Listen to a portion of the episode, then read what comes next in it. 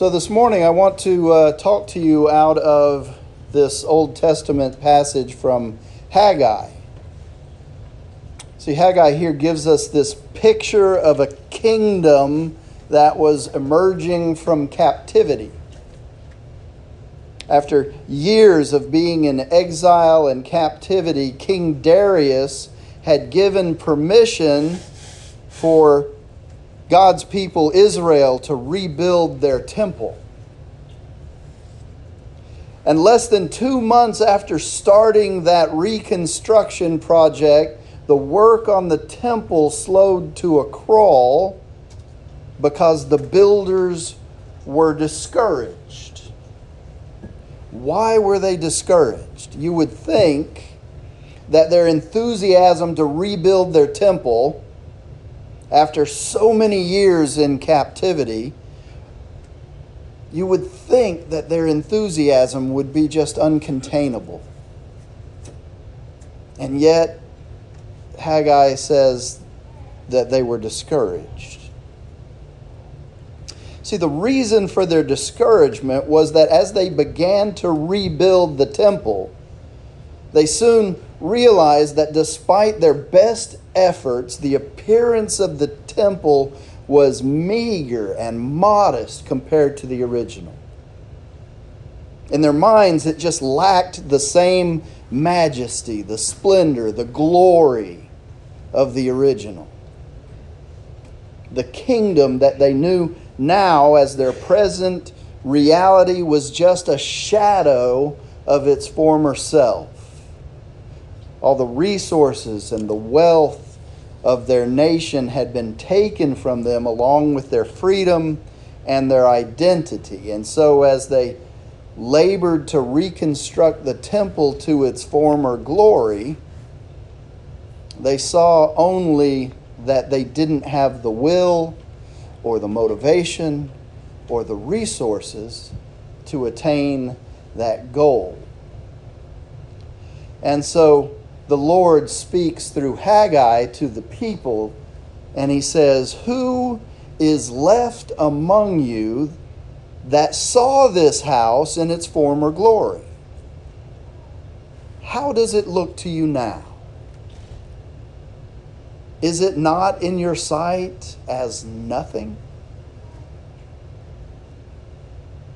Yet now take courage, O Zerubbabel, says the Lord. Take courage, O Joshua, son of Jehozadak, the high priest. Take courage, all you people of the land, says the Lord. Work, for I am with you, says the Lord of hosts. According to the promise that I made you when you came out of Egypt, my spirit abides among you. Do not fear. The people of Israel were remembering their old glory before they had been conquered by the Babylonians, taken out of Jerusalem. The temple had been destroyed. They'd been in captivity for a long time, and now King Darius had finally come along and he was compassionate and he said, Go rebuild your temple. Make it great again. There's been a lot of talk recently in our own nation about making it great again. Why is it do we hear this discussion? Well, it's because we have people who are remembering something of a former glory, whether it's real or imagined. They're remembering how things used to be, at least for them. They might be lamenting over the economy as compared to what they remember it. They might be lamenting over our healthcare system as compared to what they remember it. They might be saddened at the current state of race relations in the country because, well, we had made such great strides and now we're so divided in race issues. They're discouraged as they see the predominant movement away from the church today, away from traditional values and moving from Christian values to secular humanist culture. There are many reasons why people today might be looking around and saying that our nation will never be as grand, will never be as magnificent, will never be as glorious as it once was. And depending on your worldview, it's easy for people to be discouraged, just like the people in Haggai's time.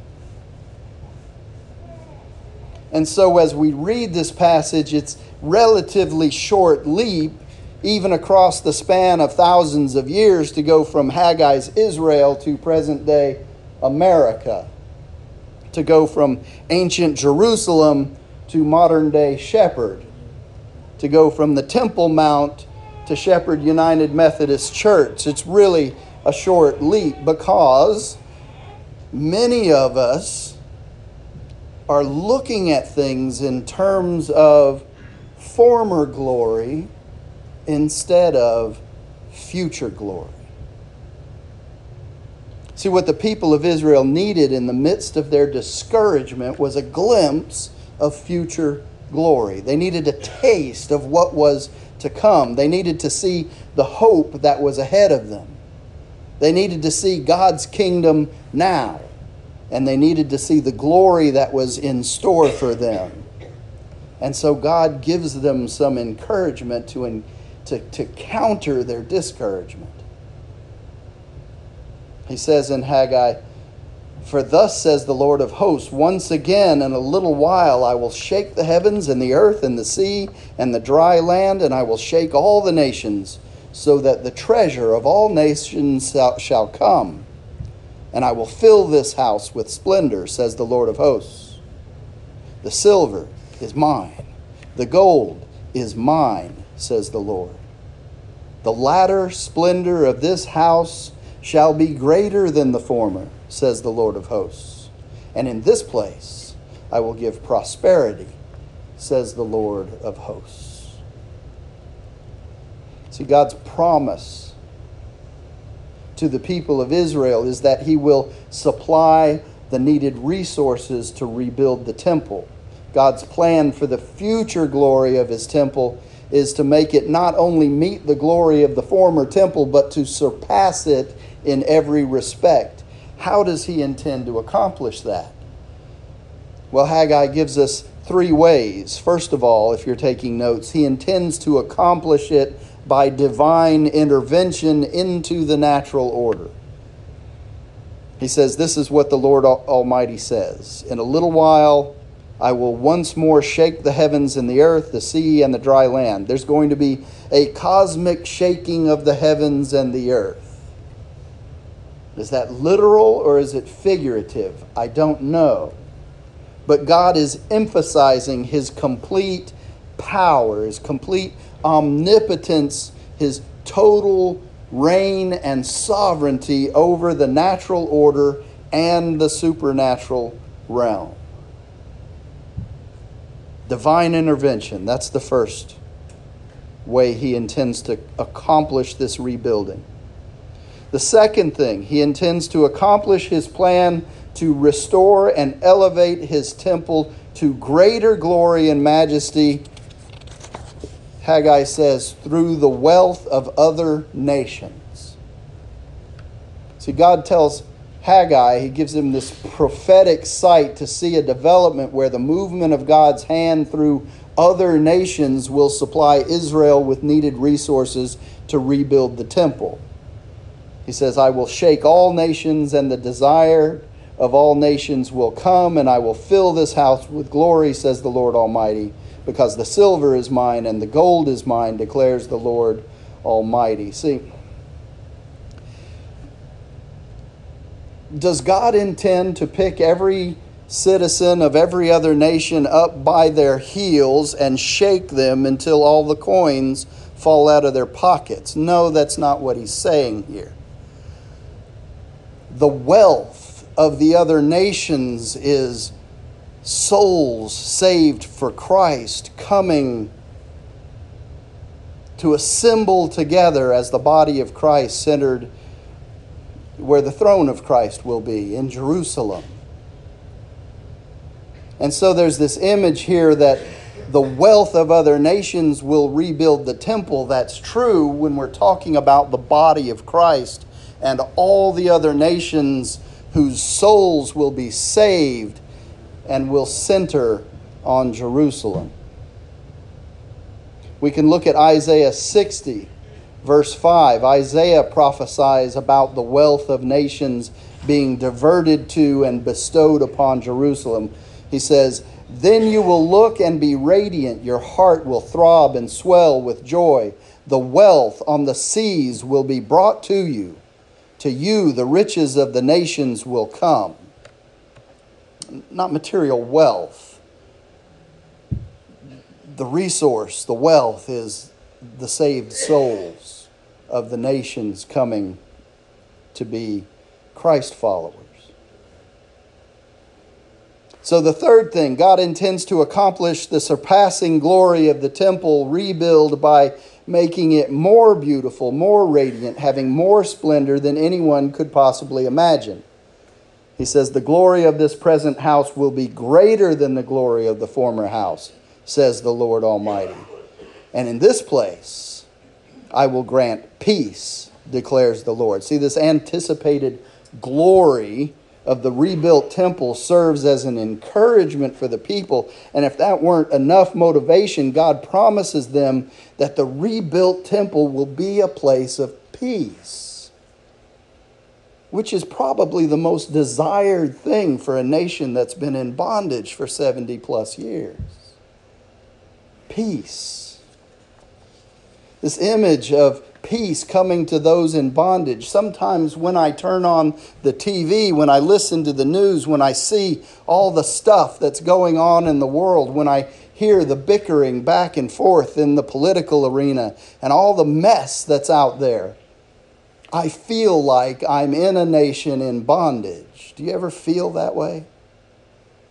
And really, all I long for when I turn on the news is to hear something that resembles peace and harmony.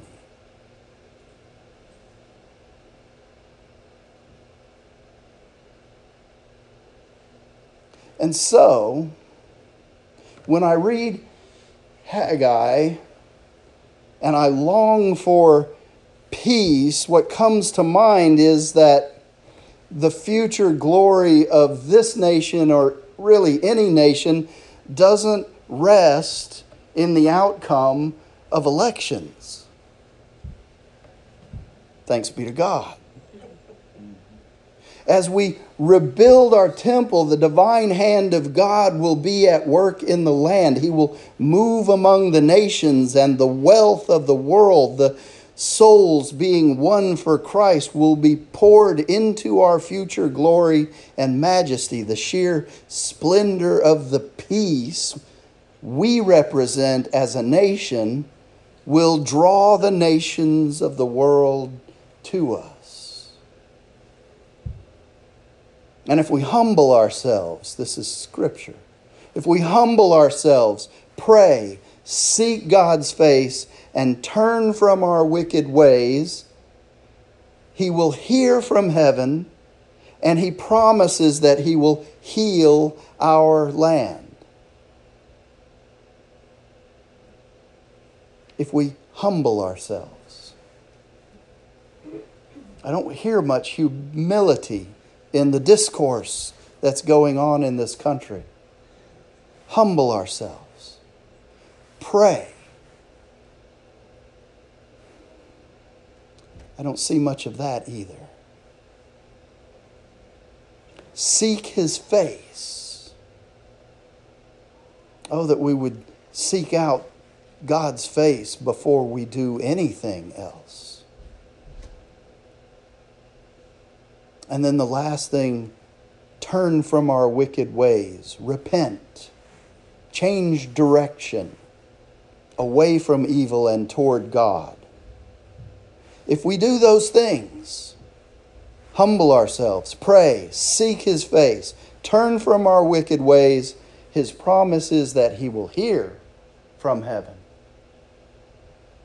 and then he will heal our land. we have our work cut out for us, church. We have to be those who are the examples of humility, of prayer, of seeking God first in everything, and in repentance.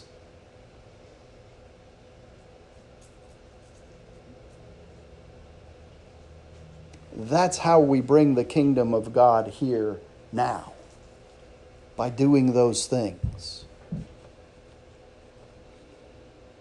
Whenever I hear that, the kingdom of God is here now, I think of a professor of mine at, at Perkins School of Theology. His name was Jack Soper, still is, I, I guess. Jack Soper, he would say, The kingdom of God is here now. I hope you're not disappointed.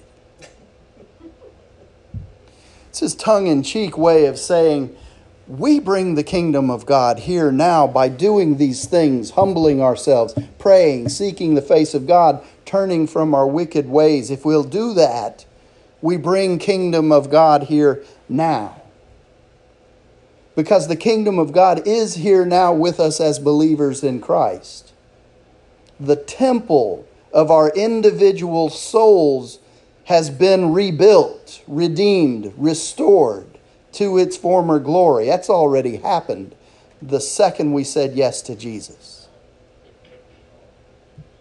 And we're in for even greater splendor than before because of the eternal promise of Jesus Christ and life with Him forever. But even all of that is but a glimpse of the future glory that is coming. Even the grand vision of kingdom now dulls in comparison to the eternal glory that is coming. The Lord promises to fill his house with glory, which is the manifestation of his divine presence here with us again. We've seen the manifestation before in the advent of the Christ child, right? The baby in the manger, Advent. It's right around the corner, people.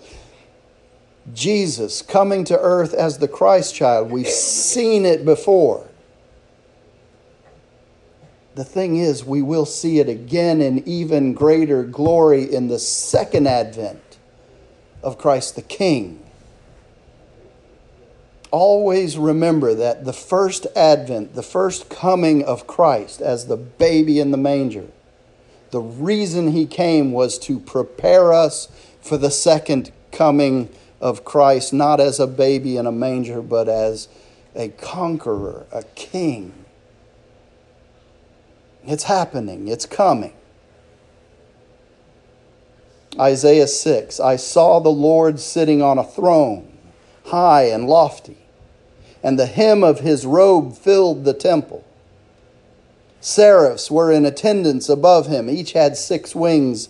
With two they covered their faces and with two they covered their feet, and with two they flew. And one called to another and said, Holy, holy, holy is the Lord of hosts. The whole earth is full of his glory. I think of John sitting in exile on the island of Patmos, having visions that are given to him by the Lord. And in Revelation 21, he has this vision where he tells us about the new heaven and the new earth. And he says, Then I saw a new heaven and a new earth, for the first heaven and the first earth had passed away, and the sea was no more. And I saw the holy city, the new Jerusalem, coming down out of heaven from God, prepared as a bride adorned for her husband. And I heard a loud voice from the throne saying, See, the home of God is among mortals. He will dwell with them as their God. They will be his people, and God himself will be with them. He will wipe every tear from their eyes. Death will be no more mourning and crying and pain will be no more, for the first things have passed away. And the one who was seated on the throne said, See, I am making all things new. Also, he said, Write this, for these words are trustworthy and true. And then he said to me, It is done.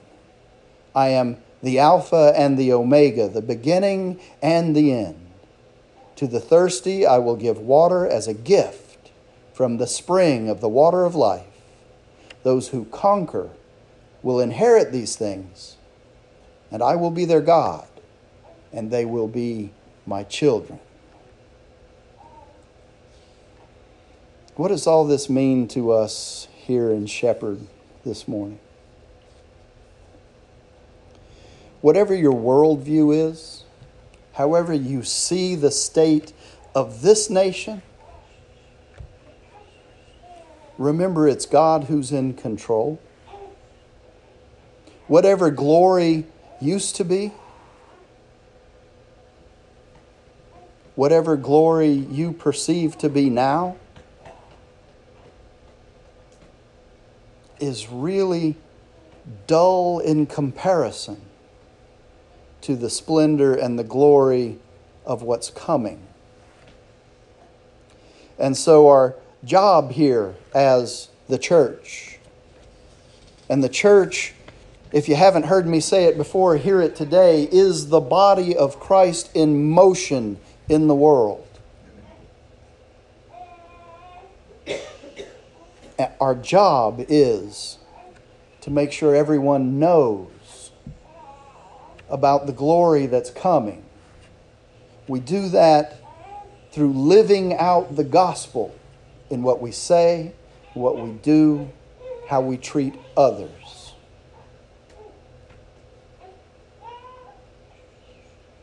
And so our job is to rebuild the temple beginning with the temple of our own hearts,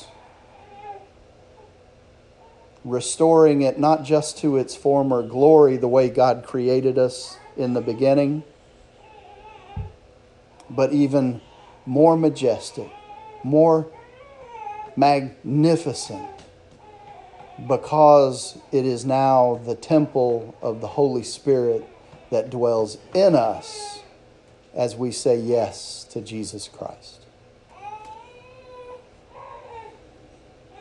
That's all I know today.